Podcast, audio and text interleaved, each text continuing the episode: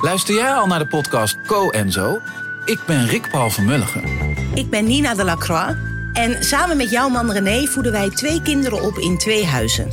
Co-ouderschap. We hebben het over alles wat je daarin tegenkomt. Maar ook over de juice tijdens onze kinderloze dagen, want die heb je ook in het co-ouderschap. Een podcast voor alle ouders in alle vormen, maar ook voor alle mensen zonder kinderen. Zijn we eerlijk, heerlijk herkenbaar. Dus luister naar Co en Zo in je favoriete podcast-app.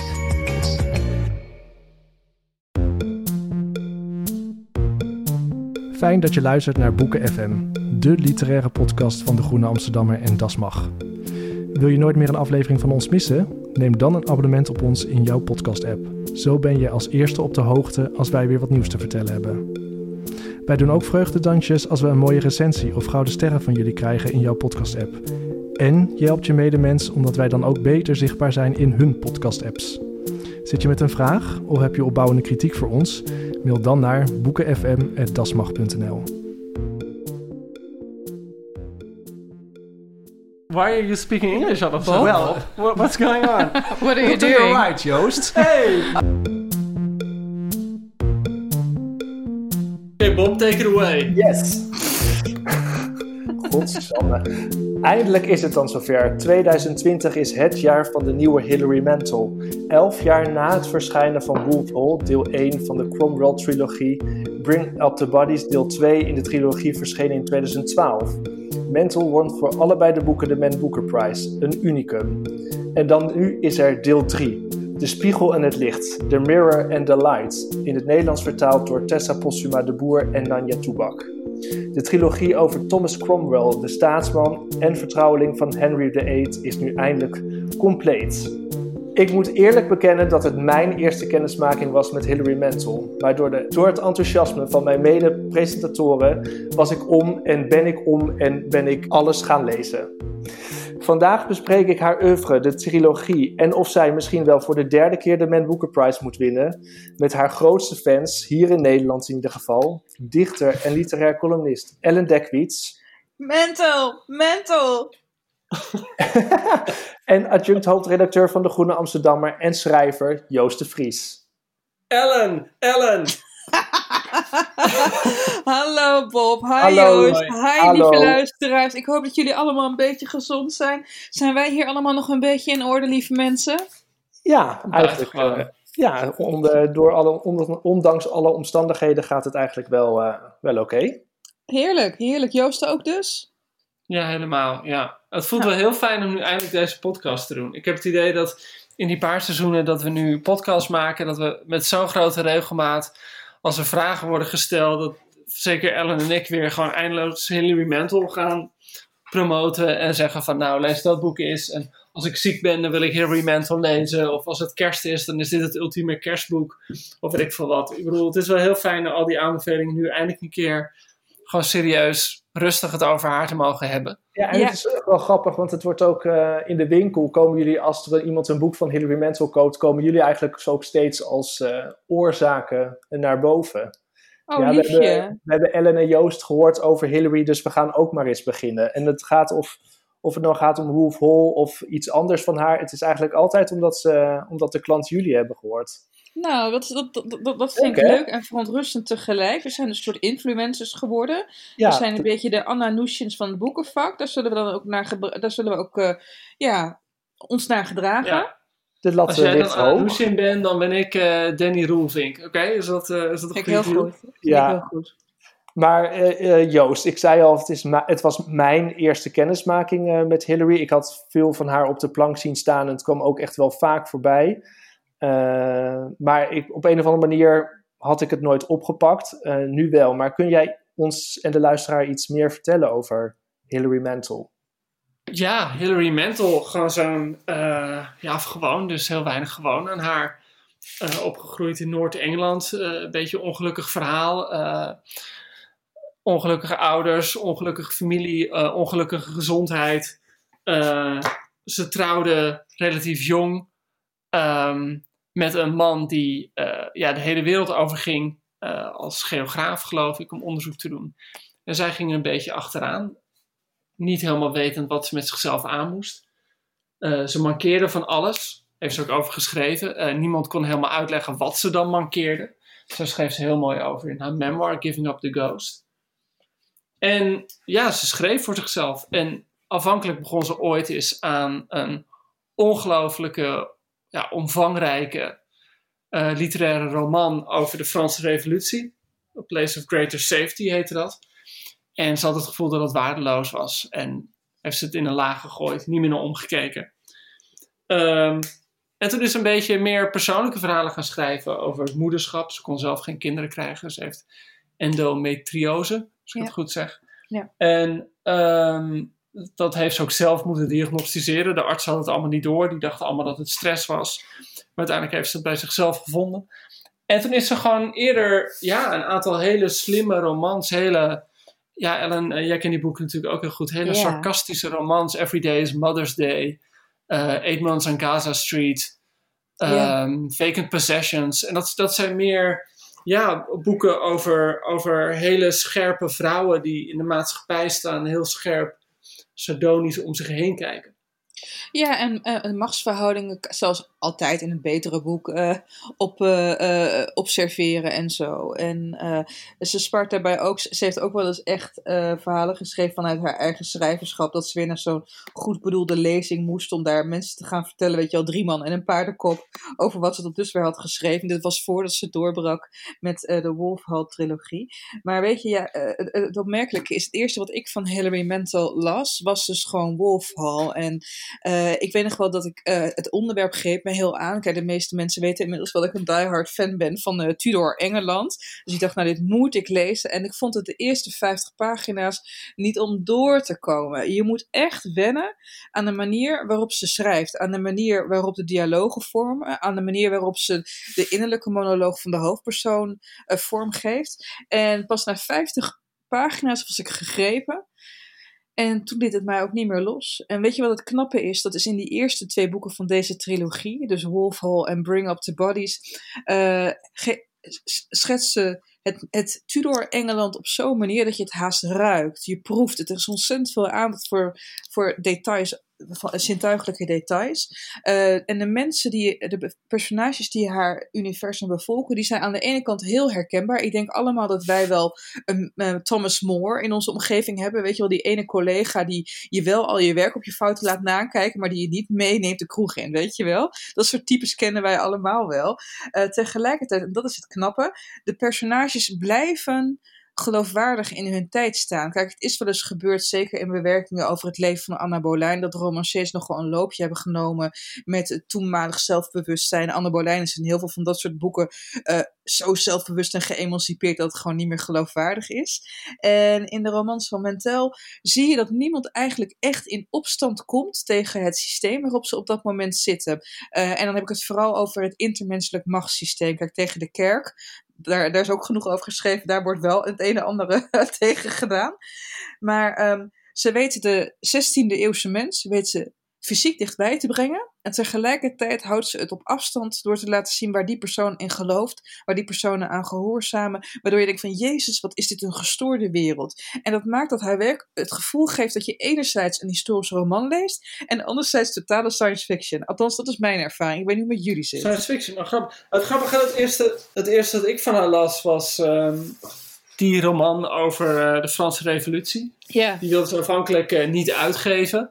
Maar toen had haar agent een keer aan haar gevraagd van... eh, of nee, het was een, een interviewtje in Ja. de krant. Heb je wat En liggen nog? gevraagd van, goh, eh, weet je, elke, roman, elke romanschrijver heeft wel een mislukte roman in zijn la liggen. En toen zei oh, ha, ha, ha, ik heb een roman over de Franse revolutie. Waardoor meteen haar agent meldde van, hé, hey, dat wil ik lezen. Ja. En dat heeft ze uitgegeven. En ik had toen net, ik, volgens mij studeerde ik eh, en ik deed mijn bachelorscriptie over de Franse revolutie. En dit is over radicalisering in de Franse revolutie, dus, dus zeg maar 1792 tot 1794. Ehm, en dat is helemaal waar dit boek over gaat. Dit boek gaat eigenlijk over zo'n vriendschap tussen Danton, eh, Camille Desmoulins en Robespierre. Dat waren drie hele goede vrienden die eh, uiteindelijk elkaar naar, het, naar dat schavot stuurden eh, in de, tijdens de Franse revolutie, omdat ze heel erg radicaliseerden. En dat vond ik een geweldig boek. Ja, En eh, ze had trilogie. heel veel bronmateriaal. Had ze eh, heel veel geweldig bronmateriaal zat erin. Dus er zaten allemaal gewoon dialogen in die ze gewoon letterlijk had overgeschreven uit de notulen van de, eh, van de Nationale Conventie in Frankrijk. En ehm, er zaten allemaal brieven in die ze letterlijk had overgenomen. Dus ze had heel veel historisch bronmateriaal gebruikt. En tegelijkertijd, hoe ze die mannen beschreef, ja, had voor mijn gevoel nergens met de Franse Revolutie te maken. Of met een historische roman te maken. Nee. Ik bedoel, op geen enkele manier praten die mensen tegen elkaar van... Zo, waarde kameraad. Ja, Laten wij al man. voor een... ja, gewoon heel... Gewoon heel, heel eh, modern in het taalgebruik. Dus dat las ik en dat vond ik heel goed. En toen denk ik, denk ik, volgens mij... Toen ik het uit heb, was Full of Hall denk ik net uit. Nou, wat langer. Maar goed... ehm, en daar was ik inderdaad net als Ellen, denk ik, meteen doorgegrepen. En Nou, nee, het Joost. eventjes- Het, het duurde even, dus 50 pagina's lang. Ja, nee, nee. Ik wilde net zeggen, van het- je moet er even aan wennen. Omdat inderdaad die boeken zijn niet wat je bij een historische roman verwacht. In de zin van, ik bedoel, Ellen zei net van, ze heeft wel heel goed detail en ze kan het heel zintuigelijk beschrijven. Daar is er tegenover dat het is niet zo van dat de hele tijd eh, de jurken van iedereen worden beschreven. Of dat mensen zwaarden bij zich dragen. Of dat er de hele tijd, zo, alsof er de hele tijd het decor van de film beschreven moet worden. Het is eigenlijk gewoon heel, ehm, ja, heel direct. Je zit meteen helemaal in Thomas Cromwell. Ja. En uiteindelijk, ja, is dat gewoon haar grootste ontdekking.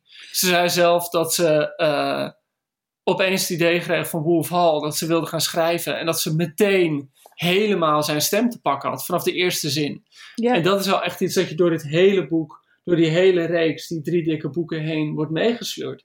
Dat je iemand in het perspectief bent van iemand die razend slim is, die heel menselijk is, eh, best wel grappig is eigenlijk. Ik bedoel, Thomas Cromwell was het altijd bekend als de koelbloedige, eh, ja, bijna sadistische rechterhand van eh, Hendrik de VIII.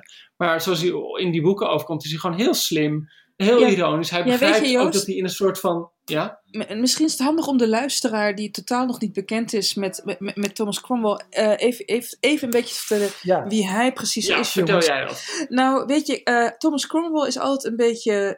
Is eigenlijk altijd een beetje, de premier Rutte geweest van, van, van, het, van Tudor Engeland. Eh, nou ja, als in, eh, hij, had de mooie praatjes en eh, hij was uit op zijn eigen voordeel. En hij fixte het allemaal wel, wat, wa- waar de koning zijn handen niet aan wilde branden. Ik bedoel, Cromwell was iemand, eigenlijk de uitvinder van ministeriële verantwoordelijkheid, kan je hem eigenlijk wel noemen. En deze persoon is door de eeuwen heen in zowel de literatuur als de geschiedkundige boeken over de Tudor-periode, in het bijzonder het leven van Hendrik VIII, altijd een beetje ja, onderbelicht gebleven. Kijk, er zijn zulke enorme tot de verbeelding sprekende hoofdrolspelers. Hè? Hendrik VIII zelf, weet je wel, een, man van 50 ton, die aan de ene vrouw naar de andere, denken mensen, naar het schafot stuurde. Als je eh, zijn dochter, eh, eh, Maria I, die Bloody Mary, werd Anna Boleyn, weet je wel, voor wiens liefde gewoon de hele nationale staatsgodsdienst van kleur verschoot.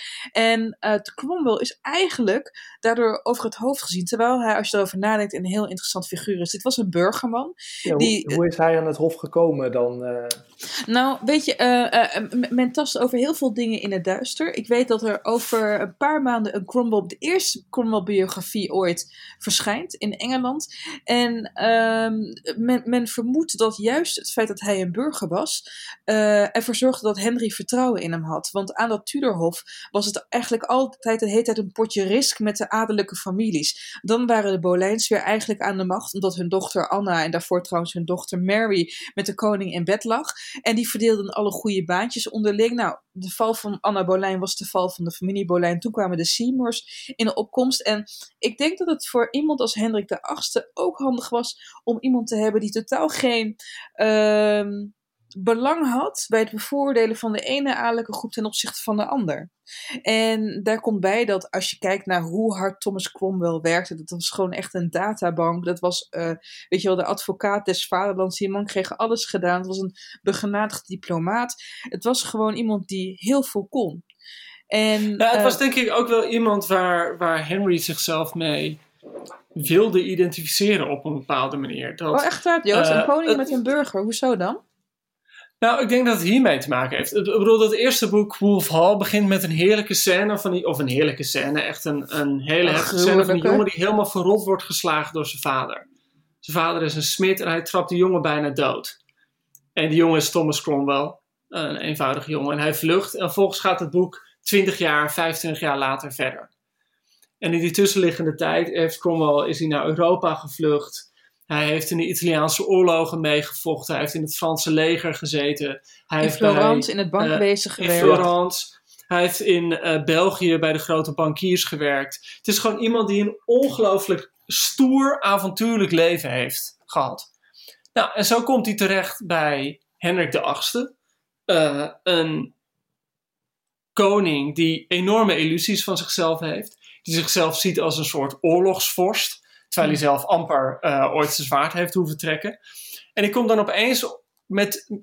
Ja, ja, krijgt hij te maken met een man die in alles gewoon een man van de wereld is. En ik denk dat hij dus heel erg, dat, dat voel je ook wel, die, die vriendschap, dat zit zeker in dat, dat eerste boek en dat tweede boek, die soort van ontluikende, ja, bijna kalververliefd, ja, een beetje een soort van kalverliefdeachtige bromance tussen die mannen, waarin op een gekke manier de koning heel erg opkijkt tegen Cromwell. En volgens mij is het daarin dat Cromwell gewoon de stoere man is die die koning zelf zou willen zijn. Nou, dat, dat, dat komt- voor mij niet zo heel erg naar voren. Ik denk vooral, kijk, dat Henry is in deze boeken. En misschien moeten we zo meteen langzamerhand ook, ook gaan hebben over eh, dit deel. Eh, Henry is in de boeken natuurlijk ook een rasopportunist. Als eh, iemand niet zijn zin doet, een van zijn wetsdienaren, dan, sluit hij hen op, dan bedreigt hij hen, dan stuurt hij hen naar het schavot. En basically is Henry gedurende die boeken één grote kleuter.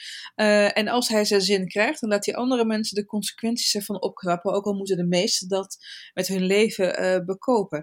Maar ehm, eh, e- even voorafgaand aan de bespreking van dit laatste deel. Hè. Ik, ik ga ervan uit, Joost, dat jij deel 1 en 2 van de trilogie geweldig vond. Ja, vond ik echt, het behoort voor mij echt de beste boeken die de laatste twintig jaar zijn verschenen. Zonder ik- twijfel. Ja, ben ik met je eens. Vond je eigenlijk Bring Up the Bodies nog beter dan Wolf Hall? Nou ja, daar zat ik over na te denken. Bring Out the Bodies is het dunste deel. Dat is gewoon het, het deel dat, en dat is denk ik het bekendste uit de geschiedenis van Hendrik VIII. Namelijk dat hij zijn eh, vrouw eh, Catherine heeft verlaten. Eh, daar is hij van gescheiden, dat mag niet van de katholieke kerk. Dus heeft hij de katholieke kerk uit Engeland getrapt. Ja. Eh, dat is de Engelse reformatie in feite. Ja, En hij is met Anna- Anna Boleyn gegaan. En Anna Boleyn kan hem geen zoon schen- schenken. Hij kijkt, is eigenlijk uitgekeken op Anna Boleyn. En eh, ja, verzint of verzint, al dan niet verzonnen, zorgt hij ervoor dat ze eh, wegens hoogverraad te dood wordt veroordeeld. En dat regelt Cromwell allemaal voor haar. En dat, dat gedeelte, die dood van die val van Anna Boleyn, zit helemaal in dat tweede deel. Bring Up the Bodies. En Anna Boleyn is natuurlijk gewoon een vast... Ik bedoel, dit boek, we hebben het over Thomas Cromwell, maar Anna Boleyn is natuurlijk een ongelooflijk interessant personage in de handen van Hilary Mantel. Heel slim, heel gevat. En ook iemand, en dat vind ik heel mooi gedaan. Kijk, eh, jij zei net al, van het gaat op een bepaalde manier heel erg over die, die adel die risk speelt aan het hof met elkaar. En mannen doen dat omdat ze nou, de wet hebben, omdat ze geweld hebben, omdat ze eh, hele fysieke, eh, concrete macht hebben. Maar die vrouwen hebben ook macht. En die macht is seks. En die macht zijn huwelijken. En die weten heel goed hoe ze, dat, hoe ze die mannen ook kunnen gebruiken. En, en dat vind ik denk ik het fascinerende. Dat, dat ze van Anne Boleyn, waarvan in de geschiedschrijving vaak wordt gedacht van... Goh, dat was een soort van eh, zielige vrouw die het ook maar allemaal overkwam. eh, maakt Hilary Mantel echt een hele, ja, geslepen Nou, eh, agent, als het ware. die gewoon heel goed weet hoe ze de koning bespeelt. En eigenlijk ook wel weet tot, hoe, ze, hoe ze Cromwell bespeelt. Ja, juist. Het is natuurlijk wel waar dat Anna Boleyn wel soms is gezien als die speelbal. Maar kijk, zeker de afgelopen 200 jaar, ook als je kijkt naar opera's waarin het personage Boleyn naar voren komt, dan wordt wel ook gesuggereerd dat zij sterk haar eigen plan trekt. Hè? Het is niet de Hilary Mantel, is niet de eerste. Ook als je kijkt naar, het is toch meer een kasteelromannetje, The Other Boleyn Girl van Philippa Gregory. Daarin is dat natuurlijk ook al super berekend. Maar wat ik zo boeiend vind, in heel de meeste romans die ik heb gelezen over de Tudor-tijd, is Anna Boleyn de dikke heldin, weet je wel? En slachtoffer van het patriarchaat. En je merkt gewoon in de Wolfhall-trilogie dat Mantel echt gewoon do- door, door als hoofdpersoon Cromwell te kiezen, moet ze van Bolijn wel echt een kreng maken. Die de hele tijd eh, Cromwell's naam bijvoorbeeld verkeerd uitspreekt. Die alleen maar zeurt, weet je wel. En desondanks is ze grappig, gevat, gemeen. Weet je, het is een beetje de gedroomde Virginia George uit Mean Girls. Dat is een beetje hoe Anna Bolijn in deze boekenreeks wordt gezet. En grappig is ook, dit wordt haar niet in dank afgenomen. Hè? Anna Bolijn heeft... Maar dat is denk ik wat ik bedoelde hoor. Ik bedoel, het gaat me niet om dat ze slachtoffer, dat het gewoon een zielig kind is. Maar inderdaad, normaal is ze slachtoffer van het patriarchaat. Hier is ze gewoon slachtoffer van haar eigen ambities. Zij speelt gewoon het spel. Onder andere. En, eh, ja. en, ze, en, ze, en ze verliest het. Dat is gewoon wat het is. Ja, oh, onder andere. Hey, zullen we eens gaan kijken naar dit boek? Het opent echt met een klapper. Namelijk, Anna Bolijn is net onthoofd. Eigenlijk de executie waarin Bring Up the Bodies de hele tijd naartoe wordt gewerkt, is gebeurd. Als lezer weten we dat ook, want iemand die ook maar een beetje een keertje een film heeft gezien die een historische achtergrond heeft, eh, weet dat Anna Bolijns hoofd eraf gaat. Maar dat is wel grappig, maar, want het is, ik ben het allemaal in eh, een andere volgorde aan het lezen. Want het leest. Je, ik denk dat je. Ja, je kunt het Hoe allemaal. dan? Jij leest het achterstevoren. Nee, ik ben begonnen bij 3, toen 1 en ik ben nu deel 2 aan het lezen. Maar omdat je Oh. weet eh, eh, dat deel 3 begint met de onthoofding van Anna, eh, leest deel 2 toch wel echt heel anders. Dat je toch eh, je- dat je eh, veel meer eh, spanning voelt. Of misschien, hè, misschien weet je dat wel als je de hele geschiedenis kent, zoals jij, eh, Ellen, dat, dat eh, Anna het met de dood moet gaan bekopen. Maar als je dat niet weet, dan leest deel 2 toch wel, eh, zou je dat anders kunnen lezen. Maar het is, ik vind het, je kunt het prima op deze manier lezen eigenlijk. Het is even eh, een mindset, maar ik, ja, dat eh, vind ik wel heel knap gedaan aan haar boeken. Hmm, Oké, dus wat jij eigenlijk zegt, is dat ze los van elkaar ook waarde hebben. Ja, zeker. En eh, toen ik begon aan deel 3 dacht ik echt van wie is wie en ik weet het allemaal niet. Maar als je eenmaal in het verhaal zit dan, eh, en je laat dat los, dan is het echt prima ook gewoon los te lezen. Jongens, we hebben dus nu een- twee delen al gelezen. Hoe verhoudt dit deel? Vinden we het beter? Vinden we het Is het anders? Blijft het niveau begon- constant? Toen ik, het, toen ik het boek las, eh, dacht ik, er is iets aan de hand. En het begint mee, en ik dacht van, goh, wat is het? Ik vond die eerste twee boeken op een bepaalde manier heel, ja, opgewekt is misschien een gek woord. Maar er is een spel, wordt er gespeeld aan het hof, over de val van Thomas More, over de val van Cardinal Wolsey, over de val van Anne Boleyn. Iedereen zit met elkaar in een soort spel. En dat heeft een soort van opwinding. En op het moment dat dit boek begint, het begint er echt mee dat het, het hoofd op, van Anna Boleyn eh, in een doek wordt gerold. Vond ik iedereen een beetje, alle personages een beetje dof en te neergeslagen. Alsof die dat spel opeens was opgegeven. En het duurde even dat ik het door had. Maar eigenlijk is het toch een soort van, lijkt het alsof die, ehm, alsof er aan het hof een soort van collectief trauma is opgetreden. Alsof iedereen zich op een bepaalde manier bedenkt, goh, er is een vrouw onthoofd en wij hebben met z'n allen erin genaaid.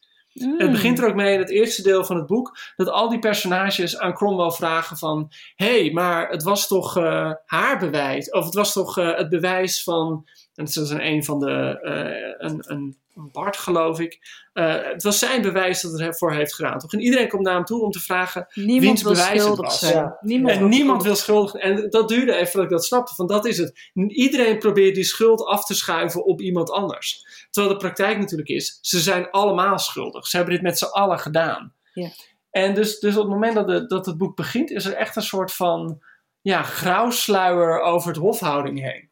En, Ja. en deden de personages daardoor af voor jou? Of dacht je van... Nee, nee, nee. Ik bedoel, het, het, maar het was, het, er zat dus een soort echt een andere dynamiek in dan eh, die in Bring Up the Bunny zit. Dat is veel spannender. Dat werkt op zo'n hele slimme manier naar die val van Anne Boleyn toe. Dat is bijna een thriller eigenlijk. Ja. Eh, een soort, soort ja, eh, gewoon die hele aanklacht en hoe bewijs je het en eh, hoe, of hoe, hoe beïnvloed je de getuigen. En op het moment dat dit begint, is iedereen echt aan het hergroeperen en gewoon zijn wonden aan het likken.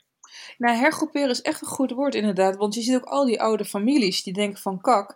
Hij is dus in staat om de één na hoogste edele van het land, de koningin, een kopje kleiner te helpen te maken. En je ziet ook door al die geschokte reacties dat niet iedereen gelooft dat ze heel erg schuldig was, om het zo te zeggen. Dus, dus, dus, dus, dus de, de, de, de sfeer is grimmiger. Ja, en heeft het ook te maken Ja. dat ze bang worden voor hun eigen leven? Ja, denk ik wel. Joost? Ja, dat denk ik ook. En wat er denk ik ook meteen al vroeg in het boek zit, is dat je ziet dat Cromwell zijn werk te goed heeft gedaan. En dat vind ik wel fascinerend. Eigenlijk heeft de koning, eh, Hendrik eh, de Achtste, heeft aan Cromwell gevraagd van bewijs, zorg dat er bewijs is dat Anne Boleyn is vreemd gegaan. En eh, zodat ik van haar af kan komen. En dat zegt ook een van de personages in het boek tegen hem. Je hebt, je hebt te veel bewijs verzameld. Hij heeft er eigenlijk voor verzameld dat ze niet alleen ja, één keer is vreemd gegaan, maar met gewoon allemaal mensen is vreemd gegaan. En met de broer is vreemd gegaan. En met eh, de troubadour en met de luidspeler. Eigenlijk, en eigenlijk heeft hij haar zo vreemd laten gaan dat gewoon ja, de koning een soort van lachertje is. Ja, ja goed. Eh, ja, dus goed daar, daar begint al een soort van eerste breuk tussen de koning en eh, Cromwell te komen. En heeft hij dat bewust gedaan, denk je, om ook, eh, eh, om ook de koning toch een soort van eh, schop te geven? Van, eh, Nee, daar is Cromwell veel te berekenend voor. Althans, daar is Cromwell bij Hilary Mantel. Die speelt te erg op safe. Al is het opvallend dat hij verderop in het boek... Je merkt ook dat die nervositeit die aan het hof begint te heersen... zodra Anne Boleyn is omgebracht... mhm. dat hij ook grip krijgt op hem. Op een zeker moment wordt hij opgepakt hè, door de politie. Dan gaat ook het, eh, ja, de, de trial tegen hem beginnen.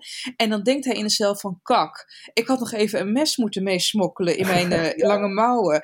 En vervolgens denkt hij...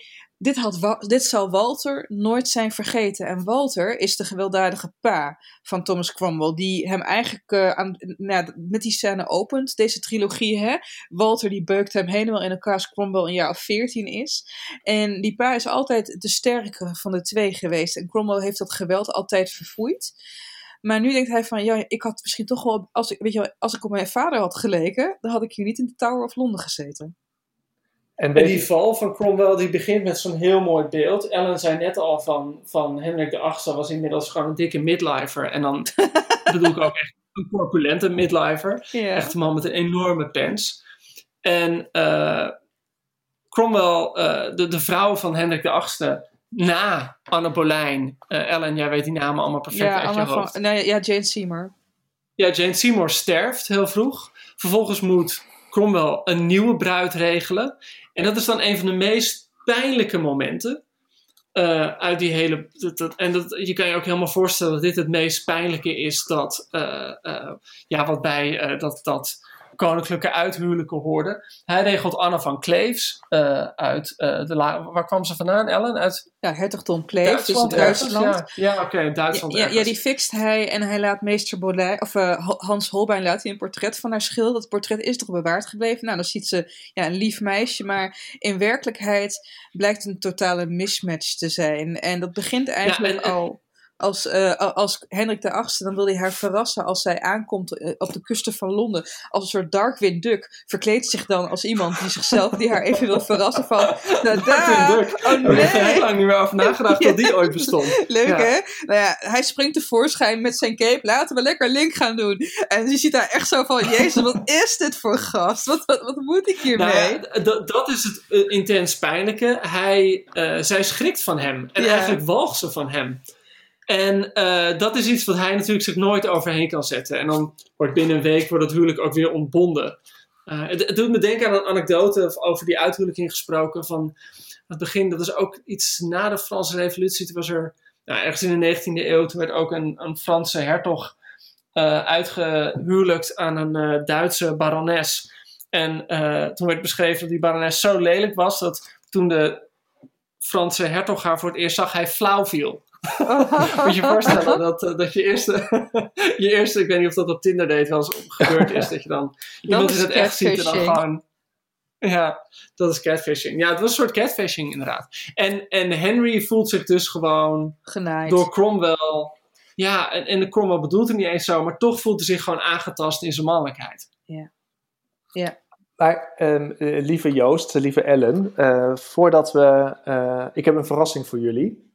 Oh, Ehm, en Wat? voordat we eh, daarheen gaan, dacht ik van laten we eerst ehm, eh, dit boek een cijfer geven en misschien ook nog een, eh, een blurb. En Misschien is het ook goed Nu omdat al? het een trilogie Oh, is. ja. Oh. Oh ja, want die Oh. verrassing. Ik heb wat in de wandelgangen gehoord. Ja, maar ja. Maar, maar, maar kijk, ja, weet je, lieve luisteraar, hè, die verrassing gaat heel leuk zijn. En eh, wat, wat wij over dit derde deel kunnen zeggen, eh, eh, kunnen we eigenlijk heel beknopt zeggen. Want die verrassing gaat nog veel meer dieper op de inhoud van dit boek ook. Dus Ja. eh, weet je, Joost, eh, Ellen en Bob, waarom zeg ik Ellen tegen mezelf? Zo'n dag is het nou eenmaal. Zullen we anders even want dan kunnen we ook bewijzen aan jullie, lieve luisteraar, dat je altijd voor niks zo lang zit te luisteren. Want we kunnen daadwerkelijk het kort houden. Over dit derde deel. Ik vind het een waardig, waardig, waardig deel van de trilogie. Ik vind het niet het beste deel. Ehm, er zitten een aantal omwegen in. Ze gaat heel lang in op een slaapverwekkende burgeroorlog in het land zelf. Eh, er is een extra verhaallijn waarin ze een veronderstelde dochter van Cromwell, het is heel onduidelijk of die heeft bestaan, eh, naar voren laat komen. Dat, eh, eh, de band die die twee opbouwen, ik vind het allemaal niet geloofwaardig weergegeven. Er staat tegenover dat de stijl natuurlijk om te zoenen is. De ene na de andere geweldige one-liner die je meteen op je reet wil tatoeëren komt naar voren. Dus ze doet het fantastisch. En het slot, wanneer zij Cromwell in de Tower of Londen opgesloten laat zitten, terwijl hij dan de geesten als het ware van iedereen die hij door zijn eigen toedoen daar heeft laten belanden, ja, dat vind ik gewoon prachtig. Ik weet niet of dit de komende boekenprijs gaat winnen, want kijk, dat is natuurlijk ook een soort vloek, hè? Ja, Eh, eh, eh, eh, Ja, de- de dus- druk is hoog. de druk is hoog. Ik, dat weet ik niet, maar het is wel een prachtige afsluiting voor mij van een trilogie. En ehm, eh, de, de, voor wat mij betreft had ze het ja, alleen beter kunnen doen als ze die dochter eruit had gelaten. En die, die, die, het, het iets, iets, iets kort, korter van stof was geweest als het gaat om die saaie burgeroorlog. Maar ik vind het totaal bevredigend en het krijgt van mij een 8,5. Over naar jullie, vrienden. Ja, ik ehm, ehm, zit eraan te denken en het klopt wel wat je zei. Wat, wat ik meer had in dit boek is dat ik. eh, ik miste Anne Boleyn gewoon. Ik, oh, Die combinatie van Cromwell te- tegenover Boleyn. Dat was gewoon een hele fijne. Dat was gewoon En nu heb je een aantal hele fijne, fijne gesprekken tussen Cromwell en de latere eh, koningin Mary, Ja. Bloody Mary. Maar dat is toch van een heel andere aard. Dat is, dat is gewoon ja, een, een meer muurbloem die zijn voorbeeld veel volgt. Ehm, alsnog heb ik dit totaal verslingerd en monomaan en verslaafd zitten lezen.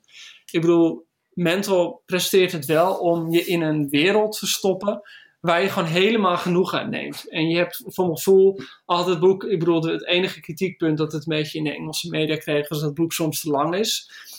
Het is nu in het Engels is het eh, 900 bladzijden, maar ja, was het 1100 bladzijden gelezen geweest, had ik met nog net zoveel plezier gelezen. En ik ben het met Ellen eens, eh, er zit zo'n burgeroorlog in die ja, in de werkelijkheid heel belangrijk was, maar voor het verhaal een beetje saai is. Maar die val van, van Cromwell maakt echt weer alles goed. En dan heb ik echt met kippenvel zitten lezen. Eh, in de Guardian of eh, in de Telegraph, ik weet niet, een van de Britse kranten stond dat wat Tolstoy met Oorlog en Vrede van Rusland Ja, heeft gedaan. Guardian. Dat Hilary Mantel dat, eh, dat Hilary Mantel dat met eh, haar Cromwell-trilogie voor Engeland heeft gedaan. Ja. En dat is natuurlijk idioot veel lof. En tegelijkertijd valt er echt niks op af te dingen. Ik vind echt dat die drie boeken bij elkaar echt een, een monument zijn. Oh, maar dit, dit, eh, dit, dit, topte wat mij betreft hoor. Dit, dit is echt zo van, dit, dit, dit, dit is gewoon het, eh, dit maakt van oorlog en vrede het lelijke broertje. ja, het is wel die, die trilogie. En mijn, mijn lievelingsdeel blijft toch Wolf Hall, het eerste deel. Omdat die Oh. vriendschap tussen Wolsey en eh kardinaal Wolsey en ehm, Cromwell zo mooi vindt. Daar hebben we nu geen tijd meer op in te gaan. Maar eh, voor mij is dit, zijn deze drie boeken, deze trilogie, is gewoon een Nobelprijs waard. Oh, nou ja, dat, kan- dat kan ik me voorstellen. E- Even Joost, trouwens, het boek is natuurlijk nu verschenen in een Nederlandse vertaling. Heb jij dat gelezen? Nee, ik heb, eh, alleen, ik heb het hier nu net liggen, maar ik heb het in het Engels gelezen. Eh, wie hebben het vertaald? Nanja Toebak en... En eh, Tessa Postuma de Boer. en heb jij het gelezen, de vertaling, eh, Bob? Stukken. En? Is het goed vertaald? Ja, het is natuurlijk het is sowieso super moeilijk om te vertalen, denk ik. Ehm, ik merkte ehm, dat ik af en toe een beetje struikelde over de zinnen. Ehm, maar goed, Oh. ik, heb een, ik heb een heel klein deel gelezen, omdat ik het moest voorlezen. Dus ik kan geen oordeel vellen over het geheel. Maar dat was een beetje wat, eh, wat, mij, wat mij opviel aan de vertaling. Dus niet soepel wat betreft de deeltjes die jij hebt gelezen? Nee, Oké, oké. Ja, en Mental's proza is inderdaad heel soepel. Er zitten allemaal van die kleine verschuifjes in, in het perspectief. Ja, Het is allemaal, het, het, het, het is niet, het is geen flamboyant proza, maar het is juist heel gecontroleerd en heel impliciet. Heel vaak wordt er ook niet duidelijk gezegd wat nou de clue is van iets. Je moet het als lezer echt aanvullen. Het is echt zo'n boek waar ik echt nog honderd vragen over heb. En ik zou willen dat we gewoon met, bij, bij iemand terechtkomen met al die vragen. Joost, een cijfer. Een cijfer, dit boek geef ik een, eh, een 8 en de trilogie geef ik een 10 min. Oh ja, wacht even, de trilogie zelf. Ja, Ellen, wat geef jij die? Eh, nee, ja, luister, ja, de tri ja, ja, ja, jezus. eh negen en een half. Oké. Ja. Eh, ja, ik vind, eh, eh, ik denk dat ik eh, voordat ik begon met de andere twee boeken, eh, dit boek een 8,5 had gegeven. Omdat ik het waanzinnig eh, goed vond. En super mooi inkijkje in het Engeland van die tijd, waar ik eigenlijk helemaal niks van wist. Het is inderdaad wat Ellen ook zei, je ruikt het, je voelt het, je ziet het voor je. En dat vind ik echt ontzettend knap gedaan. Maar nu ik eh, deel 1 heb gelezen, Woefel, en eh, deel 2 aan het lezen ben, denk ik toch dat die delen net iets beter zijn. Dus ik geef de trilogie een 9 en dit derde deel een, een 8. Nou, dat is dus een 8,2 voor dit boek. En dat is een 9,5 voor de trilogie. In totaal. Nobelprijs waardig. Ja, maar weet je jongens, hebben die ook dat je nog met zoveel vragen zit na dit leven? Ja, Hoe moet het zijn geweest? Hoe moet die druk zijn geweest om het überhaupt het derde deel te moeten schrijven? Ja, en ja, dan komen we eigenlijk toch gelijk bij die verrassingen. hè. Moeten we een tromgeroffel doen? Roffel, roffel, What do you roffel, mean? Is, roffel. is, is there, is, is there a surprise? Is Yes, there a, surpri- there a is a surprise surprise. coming up? Well, look who's here. I have a surprise for you. Why are you speaking English all of a sudden? Well, What, what's going on? What are you doing, to your right, Joost. hey! Oh, jeepers, it's Miss Helen Mantel. Yeah, herself. Yeah. We're such Well, great I- I- actors. I have swum up to join you. and may I say, it's a great pleasure. Well, thank We you. are so surprised you just came out of the cupboard. Yeah. Thank And you so if, much. If the acting is any better, we're going to get cast in, in you know, uh, So- Mirror in the Light. TV Yeah. I would So love that. I would like to play the ghost of Anne Boleyn. would be What's- nice. One of your biggest fan in the Netherlands is here, and she really wants to ask you the first I'm, question. I'm the biggest fan. The biggest fan. on the continent. Yes, well, thank you so much for this lovely novel. I really, really loved it. I'm not saying this to get answers. My first question is well, I was a little bit emotional after finishing it. Uh, I already started missing the characters. And well, my first question would be which character do you miss most? I mean, it could be Cromwell, but I guess you were also getting attached to a lot of other characters as well. I think I'm going to miss Rafe Sadler, uh, Cromwell's faithful lieutenant and right hand man. Because having Rafe in your life is what everyone wants. Uh, he's always there, he's always right. He's not afraid of you, he gives you good advice. And um, he's honest. Yeah, he's one of the few characters that has this air of honesty around him. Yes. And he, he's also the character that doesn't get the joke, right? The purse joke. That's him, the, or is the innocent one. The innocent yeah, one. Yeah. I, I, I- I think also he's someone that I'm very conscious that in English history, no one's heard of him. And yet he had a really, really remarkable life. And he was a great survivor. And he was still working for the government when he was 80 years old. Yeah, they couldn't let him go. yeah. He knew where the bodies were buried. he was too dangerous. he knew too much. Uh, my, my heart actually broke how you described uh, "Call Me," Risley. Uh, uh, Yes. well, well, not. Well, how do you say it? He didn't. Verraad, jongens. Yeah, he betrayed. He, Did he like betray he- him? He, is the Judas, more or less. Yeah, but he also tried to explain. It's a little bit ambiguous the reasons why he did it, but my heart really broke. It's almost as if he's an unwilling traitor. Yeah. And his loyalties have been divided from the first moment he walks into the first book. Yeah, because he was a spy. Yeah. Yeah. Well, Uh, sort of, kind they of. Joke that he's a spy. No one's quite sure. And they say to Cromwell, well, send him away. And he says, oh no, we, they'll only send another spy. And we quite like Call Me Risley. They'll send someone worse, someone who bores us. But then time passes and they get used to his being there. But inside him, there's always this ambivalence. Yeah. Yeah. Yeah, So and, he- he's- and, he's and very later on in the book, he scares Cromwell to a certain degree. That all of a sudden, Yeah. th- they're talking about executions, and and, and it, it's kind of obvious that Colmy is more eager than Cromwell himself. Yes, it's when they're questioning Henry's niece, Lady Meg Douglas, about the affair she's been having and the fact that she's made a secret marriage. It's a very dangerous business.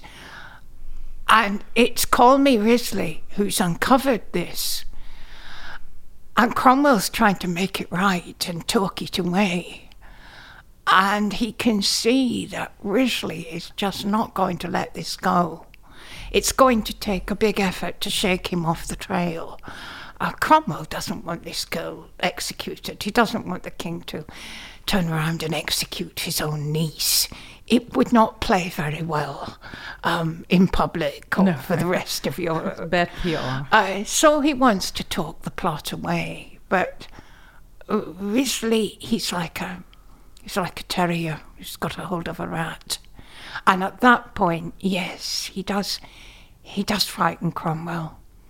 So You know, that's always the danger that the people around you learn the lessons too well. Yeah, they know it better, perhaps, and they, perhaps they also have more vigor or hunger than perhaps Cromwell, because that, that's one of the things I noticed in the book, that people that started out in the first book were like young and eager. They're much Yeah. older now. People are dying from Yes. old age as well as you know execution, but also mm. old age.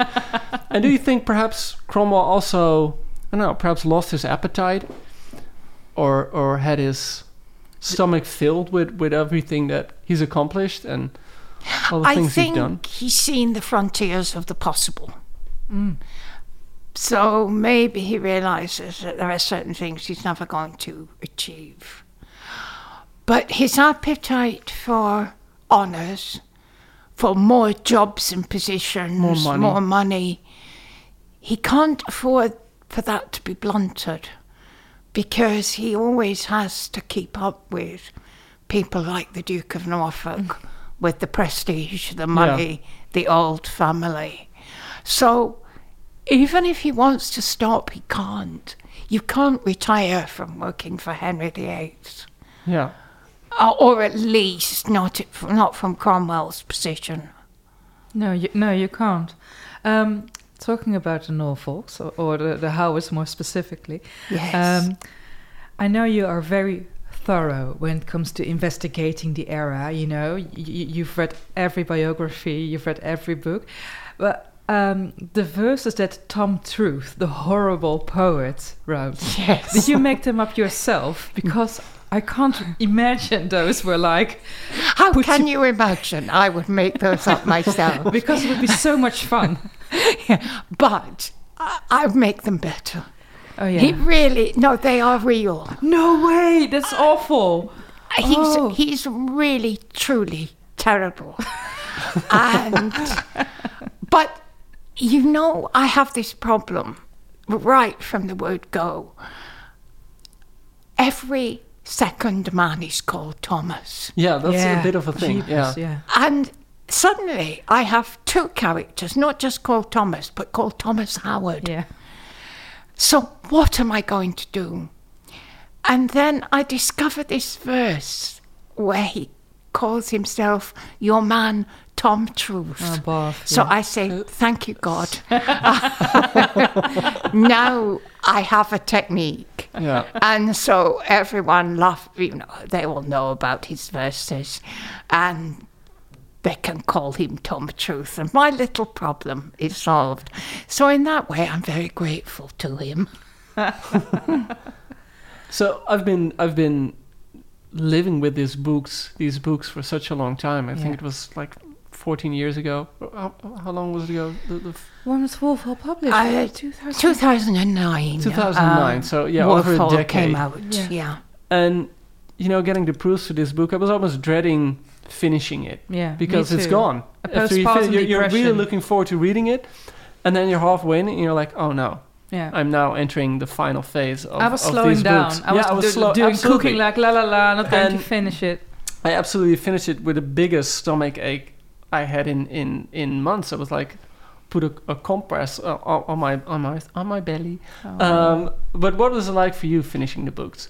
How When- did you feel? when did The- you know it was finished? That's a good question. About 10 minutes after I started it. No. in the sense that in the beginning of the book, you have Thomas Cromwell, he's 15 years old. He's lying on the ground. His father is beating him up. You mean you mean in the beginning of Wolf Hall, the first Beginning of, of Wolf yeah, Hall. Yeah, of course. Yeah, the whole thing. And his father is saying to him, So now get up, now get up. And the boy thinks, I'm going to die in the next few seconds. So there you have the beginning. And my mind immediately goes forward and says, That's the end too. Not those very words, but once again, you have a man now who's past his life. Um, he's maybe 55, around that age. He's lying on the scaffold. He can see his own blood. He thinks, in a minute, I'm going to die. So it's like bookends to the story. Um, it was held safe, if you like, um, by those mirrored Yeah. events. I see, I see. It's like a medieval altarpiece, you know? You know, Yes, the wings all I have to do triptych, yeah. is to create the big centerpiece. Yeah. And that's taken me all these years. So I think sometime around last April, I actually got through the first draft of that final chapter. Yeah. And then, in a sense, you have finished. You've done the emotional work. Because I was wondering, um, uh, sorry you guys, but I'm just so eager. And, No uh, kill, me afterwards. We're sitting in an apartment that's like five stories high. Throw me off afterwards, but I just want I want to know some stuff. So, um, me being the, the biggest Hilary Mantel stalker of Holland, uh, we met a couple of years ago. I was hiding in a bush. You detected me, and we started the conversation.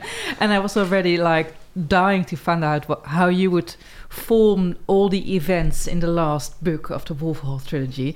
And you said at one point that you were considering the last chapter to be a conversation between Henry and Cromwell about their fathers. Yes. What made you change that? Well, that conversation does happen. Yeah, and earlier. it is an end of sorts because um, in that conversation, Henry says to Cromwell, You know, we've known each other a long time. And normally, if you were not Henry VIII, you would be going on to say, and I hope we are friends for many more happy years. but this is Henry, and I hope that the reader will feel chilled by the realization that Henry is in fact saying goodbye. He's saying, yes, it's been 10 years, it's long enough. And from then on, I think Henry is uh, closing Cromwell out in a sense. So it was a very important scene for me. But obviously, the very last chapter must always be Cromwell in the Tower. Yeah, I see. Um, and moving through his imprisonment, his time of, you know, huge letter writing. The king mercy, wants mercy, mercy. the king's st- still keeping him at work. Yeah. You know, he wants the evidence to get his divorce, to end his fourth marriage. So Cromwell's going to provide that evidence. These long, long, very detailed letters. So I think that in a formal sense, the book had to be structured that way. Yeah, I see. But also, the conversation between Cromwell and Henry is still going on. I think in um, in Oh, yeah, another sense. In the tower. In the tower. yeah, Yeah. Uh, yes, and even after the book's ended, because Cromwell is dead, and a couple of months later, Henry is saying to his ministers, "Look what you made me do." Yeah. He's Yeah. so you awful. made me execute Thomas Cromwell. Yeah. And he was the best servant I ever had. He won't take the blame himself. But he's in in dialogue, you might say, with Cromwell's spirit. yeah. Uh, so many times he's going to say, I wish you were here. Just like Cromwell and Wolsey. Yeah. Yeah. Ah, I Wolsey is, just is to say constantly with yeah. him. to Yeah. Yeah. I like that. I really Yeah. like that. At, at what time do you think that that's one of the things I was thinking about a lot reading the book because you know it's going to go towards the downfall of Cromwell. Yeah. And I, I was wondering at what time does he realize it himself that it's going to happen? Because he's usually one or two steps ahead of Henry. And of course, you see in this book that after um, after the, the, the death of uh, Anne Boleyn, things are morose. Everyone is kind of shocked by what they did. Um, everyone is implicated in that murder, more or less. And new problems arise uh, with his uh, daughter Mary, with the, the um, rebellion in the country, and now with this not so great marriage match uh, with Anne of Cleves. And I was constantly, at what time is, is Cromwell realizing that he might have played his, his final hand? I think in the spring of 1540, uh, he was arrested in June and executed at the end of July. I think that in April, he thought it's finished. And the first signs are there in the record when the most vulnerable members of his household are the young children who sing in the chapel hmm. singing children. And he gives the singing children twenty pounds each, and he has them taken home to their parents. And this is a sign of a man who's thinking, if I'm going to make an exit, I will make an orderly one. Mm-hmm. So I will take care of my household. Yeah. And at that point, I think he has realised that his great enemies, Stephen Gardiner and the Duke of Norfolk, have made a temporary alliance to bring him down. He's always been strong enough for one or the other. When they get together, and also the French are backing the movement to bring Cromwell down but it's going on at an international level. I think then he probably feels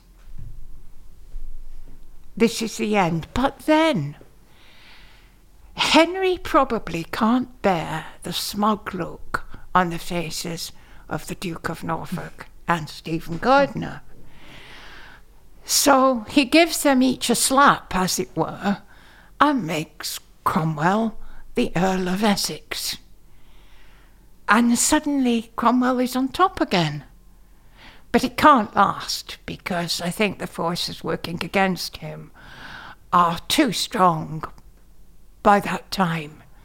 And there's no way out of the marriage with Anne of Cleves that doesn't cause a major problem. Yeah. Uh, it's a lose lose situation for Yeah. everyone. Did you think Except was, Anne. Except Anne? Yeah, She, she did She very got nicely. loaded. Very oh, nicely out of her divorce Yeah. settlement. Yeah, she Yeah. got a major crib. Yeah, Yeah. she didn't have to bed with Henry VIII anymore. I mean, Yeah. happy face. Yeah. I think she was actually called his sister afterwards, right? That's right, and he ah, that's some welcomed her back to court. ending. What? He welcomed her back to court. Yeah. And she got on very well with his fifth wife, Catherine Howard. And then after poor little Catherine was executed in her turn, the, the rumours were that the king is going to marry Anna again. It's Oh, wow. awful, right? Yeah, they've got so fond of each other. and also, you know, people wanted it to happen. Yeah. Uh, it, the the English always liked to have a real princess Yeah, come from a faraway land, like a fairy story. So, just as they'd welcomed Catherine of Aragon all those years before, they wanted the Princess of Cleves uh, to have a glorious reign. and so there was a great wish that they, you know, they would all make it right and get together again. But the fifth wife Yes. was Catherine Parr. And I Uh, really. the sixth wife the sixth, oh, oops, the sixth wife. Oh, Oops, yeah. oops, I'm so yeah, starstruck. it's I can't very, count anymore. It's very, very easy to Yeah. lose count. Yeah. Yeah. Died, divorced, beheaded, died. So Catherine Howard is wife number five. She's very young. She's possibly only 17. Henry marries her on the day of Cromwell's execution. She is the niece of the Duke of Norfolk. So this is the Howards back in control. But they didn't do a very good job with Anne Boleyn, who was also a Howard. And then when it comes to Catherine, 18 months later, they find she's having an affair with one of the king's young gentlemen, Thomas Culpepper. Culpeper, who's already in your book. Yeah. And you describe him only in passing by as a, a handsome young man. Yes. So you're kind of foreshadowing of, of Yeah, but I, uh, I love I love how subtle you are because the, also Catherine Parr, Lady Latimer, is also. Oh, Oh, That's very clever. I Oh, wow, love how she's yeah. making cameo. What am I? They're such no, Yeah. no, we spoke about this earlier. That, Really? And Hilary said that only the really, really good reader will big recognize the recognize I her loved family it name. so much, and it, this is a lot of kudos and, and props Oh, to you. thank you so Yeah. much for congratulating us with okay. No, no, but, but, but all jokes aside, I really like what you did to Catherine Parr. I was actually hoping like you're going to write a spin-off series. Oh, you know, one of the things I wanted to do from the beginning is somehow ingeniously Yeah. get all the wives into the book. Well, you succeeded. and I just didn't know how I was going to do it with Catherine Parr till I did. Oh, but and I also loved that she was a possible marriage interest for Cromwell as well. And you should make another book. Let Let's call it Lady Latimer's Lady Lover. Latimer, Lady that would be so nice. Yes, yes. Well, they, they'd say to him, his his young people say to him, "Go out and marry the first woman you see," and then later they say, "Who was it?" And he says, "Oh, well, it was Lady Latimer. Of course, she's married already." Yeah, I love that. But it's funny though that uh, you mentioned that because we tend to think as and, and you wrote about it a lot that you know uh, princesses should get married and being married is like a political force. Yes, And all of a sudden the tables are turned and everyone is pushing for a man to get married. yes. Uh, why why didn't Cromwell why didn't he want to get married?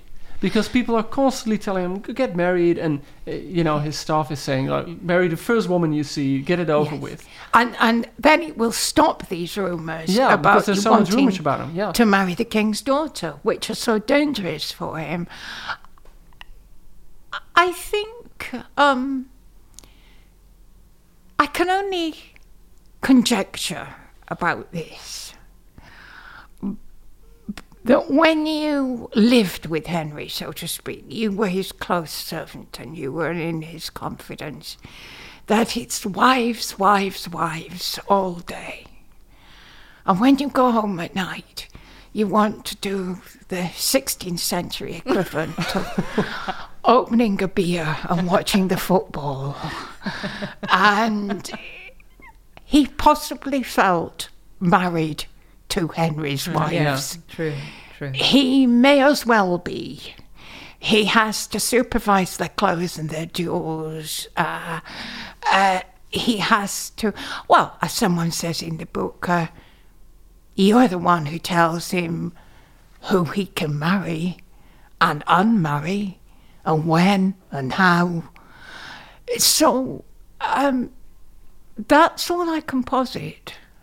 But the excuse he gives is, well, I I haven't got time.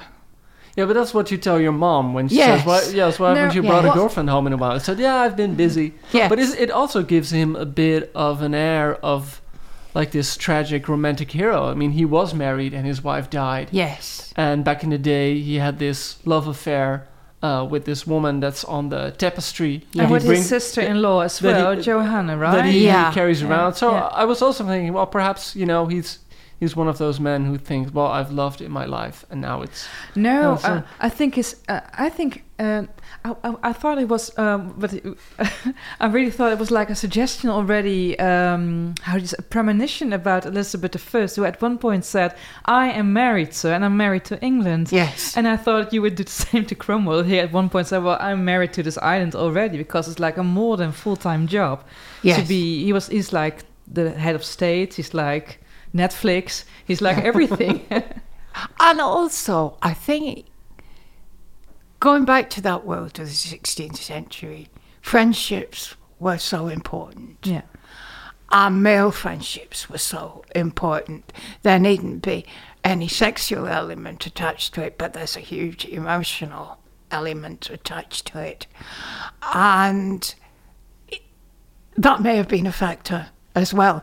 You see, it may be not that he had been a great romantic lover, but that he had never been in love. Because there's a hint of this at one point where young Rafe Sadler falls disastrously in love with a really poor woman whom he shouldn't marry. And Cromwell says, What is it like? oh Ah, Oh, that's as if he has not really experienced it. And so I've implanted in the reader's mind, perhaps, that he's the opposite of a romantic, but there are hints that there are women around mm. and that everyone at Austin Friars is very discreet and no one would mention it. He did, in fact, well, now, He has what's a a one-night fact? stand, right? He had an illegitimate daughter. yeah, it Yeah. turns up. in the- Now, not the girl who turns up in the book. In fact, he had a little daughter called Jane, who probably dates from the period after his wife's death. Yeah. So he had some sort of relationship at that time. Now, my problem with handling little Jane as a character in my novel is I have no idea who her mother was I see. and nobody else knows. And any guess I make will be wrong. It isn't as if I could say, well, she's one of three women, hmm. so I'll make a guess. Yeah. Hmm. It's just complete blank. And it's even possible that she wasn't his daughter, but a child the household had taken in. Hmm. So we'll never know for sure. So I thought, okay, I can't handle that. But I'm not willing to deprive him of a daughter. So I'll oh. give him a daughter who goes back in his life to a part of his life that we don't know. I, his Antwerp daughter. And she turns up at his door. I read, but but there are there weren't any recordings of of an existing daughter in Antwerp. No. Wow. That's that's it's the biggest fiction in the book. Be- be- because because you are so thorough when it comes to being you know you, Yeah. you you you you once told me it sounds like we go to the sauna every week but you once told me in the sauna that you actually uh, look at the diaries of the courtiers what were Oh. they were doing on which day Oh, I, I, as far as the record Yeah. goes, Yeah. yeah, I, I go over it very, very thoroughly, um, because it's out of the record, and those particular tiny details that your really good ideas come. I think. I think so too Um, ah. But in this case, my biggest fiction, Anselma and her daughter, the Antwerp daughter, was caused by the failure of my fiction because I couldn't cope with the idea of not knowing who the mother of little Jane was. If I had made something up, then it would have impacted on every part of the book because it would have changed all Cromwell's relationships with his son, Yeah. for example. And it's the consequences go cascading through the book I see. I of see. uh, an unchecked invention that something that can't possibly be true. So I wasn't willing to write something that couldn't possibly be true. Uh, so I created. I, I looked to the unknown part of his life, where nobody can say that's wrong because no one knows. What, what, During oh sorry. what- was it scary to take that liberty? Yes, it was very scary. Yeah? And there's so many times that I almost pulled out the whole storyline about. Ab- uh, eh, about Janneke and Yeah, about and yes. but, but Anselma is in it since the first book. she right? has been, but Oh dear. I, I thought, okay, so it's all set up and there'll be no payoff, but I'll find some way of. I'll burn the tapestry or something. while you were while you were writing this third book, uh, a different book was published by uh, Diarmaid MacCulloch. Yeah. He's like a very renowned Oxford professor of Yeah, um, the church, especially, and it, it was a big biography of Cromwell. yes. How did it did that book inform you in any way, or did it make you change certain opinions you had, or did it? Did you contact him before uh, he published it? Yes, yes, we have been in touch for, um, I suppose, three or four years, quite closely. During the time he's been writing the biography, and I've been writing um, this last, this last part of the trilogy, and uh, he's been very open, very generous in sharing information with me. It was really too late to influence the mirror and the light. It's just if he happened to have written it 10 years ago, my task would have been a lot easier because here you would have a biographer who, for the first time, someone is seeing the Cromwell that I'm seeing. And that would have been so good for my confidence as a non historian. And that didn't work. Uh, so it came along a little bit too late for me, but nevertheless, it was very good sometimes, particularly in one instance about Cromwell's religious leanings, when I said to him, You know, I have a strong intuition where his religion was going, but I have no evidence. And he said, Yeah, I have the evidence. So it's great when that happens. Yeah. It's rare, Yeah. but it's really good. And um, it has been a very profitable exchange of ideas because he said that the way that Wolf Hall had worked on his thinking was Cromwell's relation with Wolsey. Mm. That mm. Wolsey was never really dead.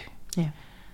And actually, I think this is a fact, so to speak, because if you look at a lot of Cromwell's initiatives in government, people take them to be completely new, and they're not. You can see the genesis of them in Wolsey's policy, mm, Wolsey's methods. So he's carrying a legacy.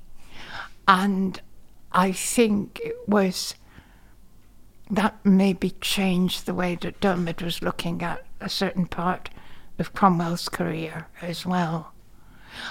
Also, it humanises him Yeah, it does. because you can see his mourning for Wolsey Yeah. is sincere. It was very it's touching. Prolonged. Yeah. So, but also just and this is you know fictional history, but if uh, Diarmaid MacCulloch would have written a book ten years before you, would you have written this book at all? Oh, good question. Be- Because uh, perhaps it's also the the enigma of Thomas Cromwell that got you to write about him in the first place. I would still have written it, perhaps with greater ease and certainty and even more speed, uh, because he would have been pointing me to good sources. Um, I would have written it because uh, Cromwell's a terrible trap for biographers. It's, to see the man behind the work is something a novelist can perhaps do more easily. Yeah. Um, because a historian must devote himself to getting as much of the record onto paper and conveyed to the reader as he can. And there is such a massive documentation about Cromwell that it's easy for his humanity to slip between the lines. And I think that possibly a novelist has the advantage, the novelist has one great advantage. She can talk about what he thinks, which no one can know. Uh, the whole world of intention is manifest in a historical work, but actual motive, real motive, Yeah. the real why of things happen, that's often for the novelist to put together. Can I can I ask something? Because I have to come clear. This was my second book of you I've read after the Margaret Thatcher book. Yes. Uh, this was my first Cromwell novel, and I was wondering, um, was there a point while writing the third part where you thought I should have done something different in the two earlier books, or was it all? It all fell right into places. Regret is my middle name. you. Even now, I was putting together a little essay last week that meant I had to take down various books from the shelf. And I find my yellow sticky notes on the page. I think, oh, I should have put that in. How did I miss that? And then I say to myself, no, enough. There's enough in this book. Um, but I think maybe I would not have started that whole Anselma story. Maybe I could have made my whole life a lot simpler. Ah, what else could I have done differently?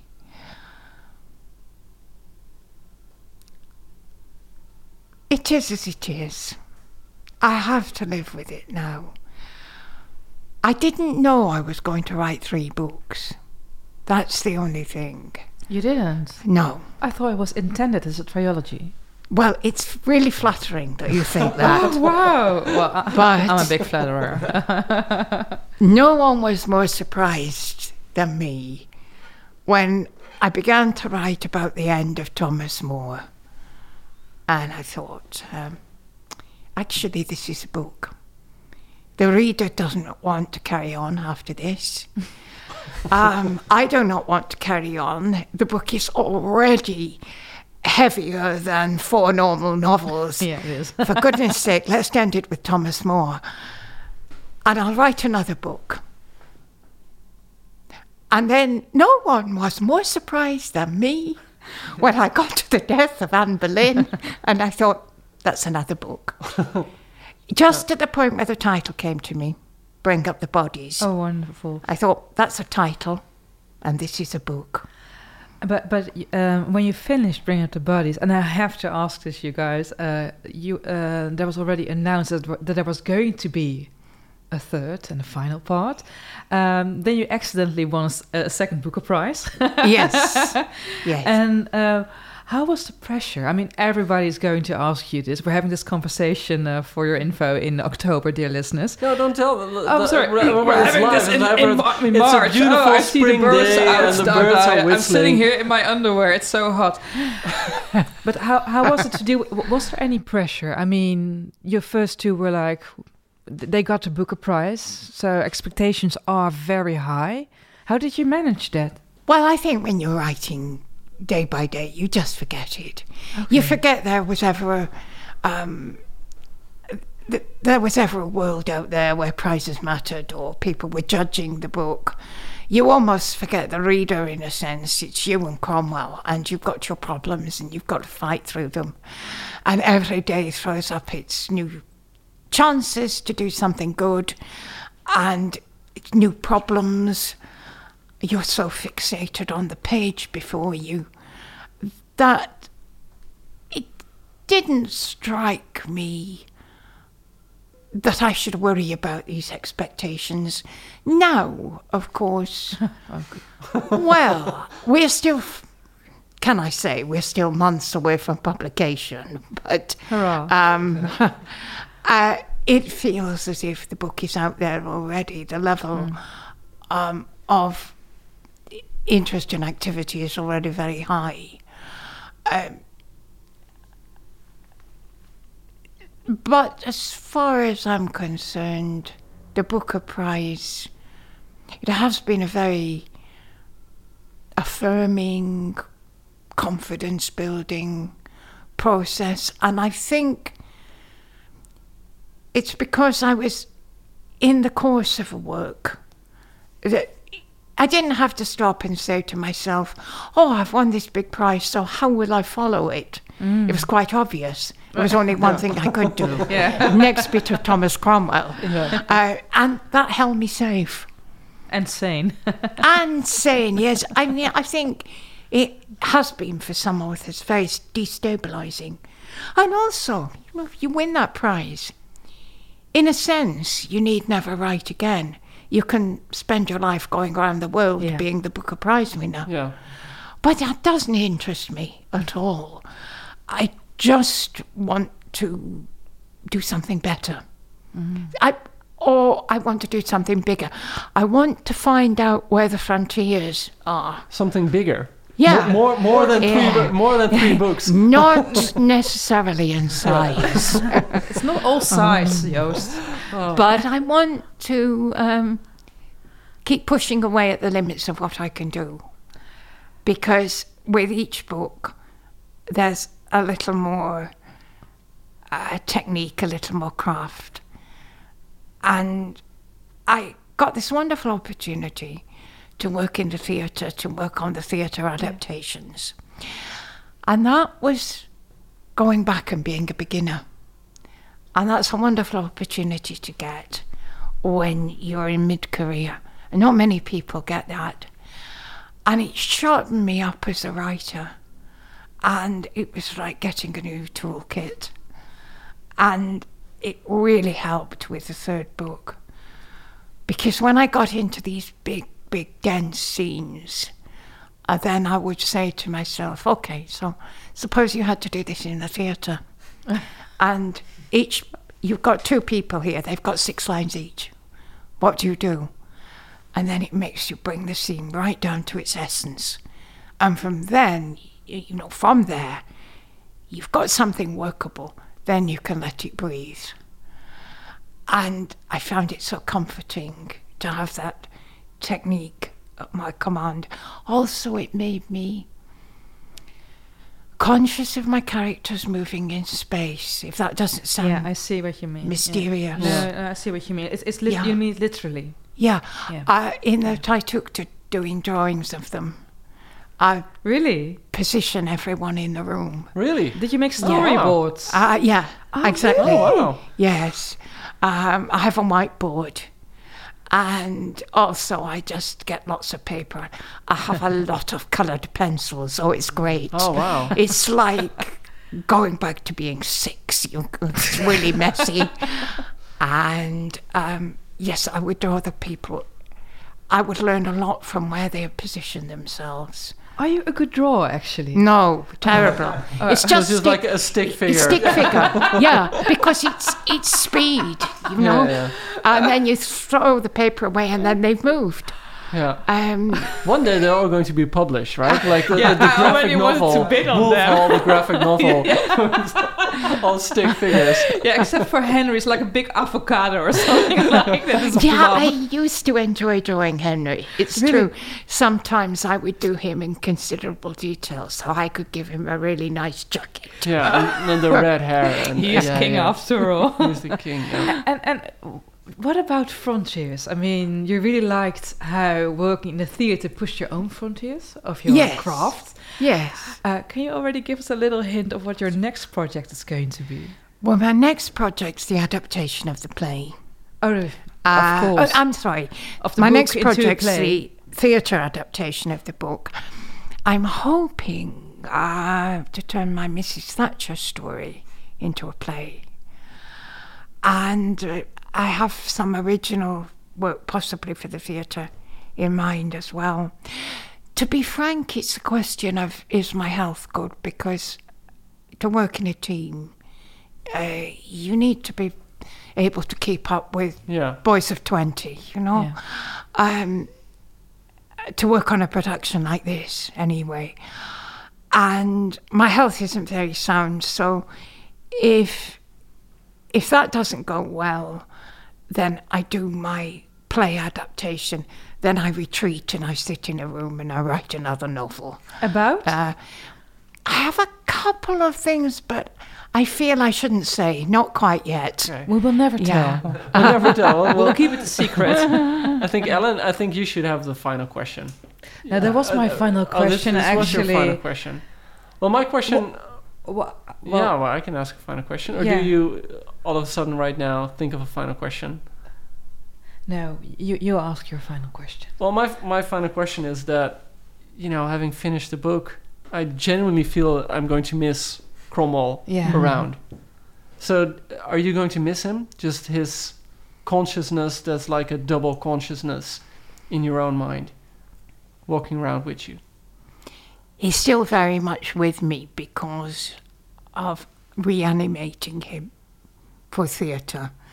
And also, there will be the TV series. So, Oh, wonderful. there'll be some input to the scripts on that. And it feels to me as if every time I strike him down, he just gets up, puts on his head, and off we go again, just as if we were at the beginning. It's the very first day of writing. But in a sense, I am nostalgic, not for Cromwell himself, but that terrible grinding writer's routine. I realise now that it exhausted me and it often made me very miserable. But it kept me safe because I knew exactly what I was doing. I was in control. Uh, me, my whiteboard, my colour pencils. I've a feeling I shall look back on those days and all the bad parts, I'll forget them, you know, and just remember the satisfaction of hammering those huge chapters into place. Um, thank you very much. This Thank is meant you. to be our guests. Thank you for all the hammering. Yeah. I should point out we never have guests, so No. you're, you're No. the first guest here. And probably the only one we will ever allow. in, in, in case the audience is thinking, why are they having guests? Are they paid by the publisher? Yes, we're paid handsome by hand. oh, are you? Yeah. I have been so badly loaded. behaved, you'll never want another guest. no, well, actually. And um, I'm a bookseller here in Amsterdam, and I read online that the, the, the head of the literature department for Waterstones said that uh, the, the release of the novel, the third part of the Cromwell trilogy, is the biggest, is now already the biggest event of 2020, and maybe the biggest event of the decades. Already. And already, and even though it was my first novel of the Cromwell trilogy, I would agree to that. I think it's gonna be a tremendous event, even here in the Netherlands. So uh, it was very nice to have you in our podcast, and it was also very nice to listen to Ellen and Joost. They are such a big fan, so it's, Oh, and we're- it was also nice to listen to you, Bob, Yeah, as Bob, well. you were perfect. we It's also so include nice. you. Oh, Nobody we gets should left should behind. more. Bob is a bit to the side of the table. Yeah, we and, you should know, start a not- Bob yeah, appreciation Bob- company. Yeah, that's, that's, yeah. Well, he has a wonderfully intelligent expression on his face. He does, right? He, he does. that's It's the only very reason I'm here. endearing. yeah, that's why we have him. Yeah. Thank now you he's very blushing. much. Thank you so much for Thank being you here. so Bye-bye. much.